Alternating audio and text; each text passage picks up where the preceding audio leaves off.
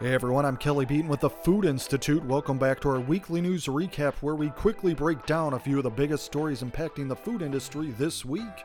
We start with weather news during the sizzling start to July. On Monday, the global average temperature was the highest it's ever been, and it was even hotter on Tuesday. Global temperatures smashed records this week, underscoring the dangers of ever increasing greenhouse gas emissions generated from burning fossil fuels, reported Bloomberg. What's more, El Nino has officially begun, and the UN has warned of higher temperatures disrupting the supply chain, wreaking havoc on certain global crops, and threatening lives.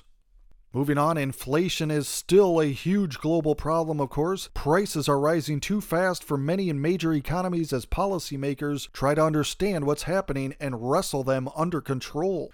While the US, Canada, and Mexico see rates under 6%, the UK, Scandinavia, and Eastern Europe see much higher degrees of inflation, reported the New York Times. In other news, TikTok Shop is a live stream marketplace expected to hit 20 billion in gross merchandise value by the end of this year, giving China's ByteDance Limited a template to take on Amazon. TikTok Shop is the app's fastest growing feature with a burgeoning fan base in Southeast Asia, especially, reported Bloomberg. And finally, a few quick ones to close on. Tyson Foods will remove a no antibiotics ever label from some of its chicken products as it reintroduces certain antibiotics into its chicken supply chain. The company said the drugs being reintroduced are not important to human health, however, reported Reuters.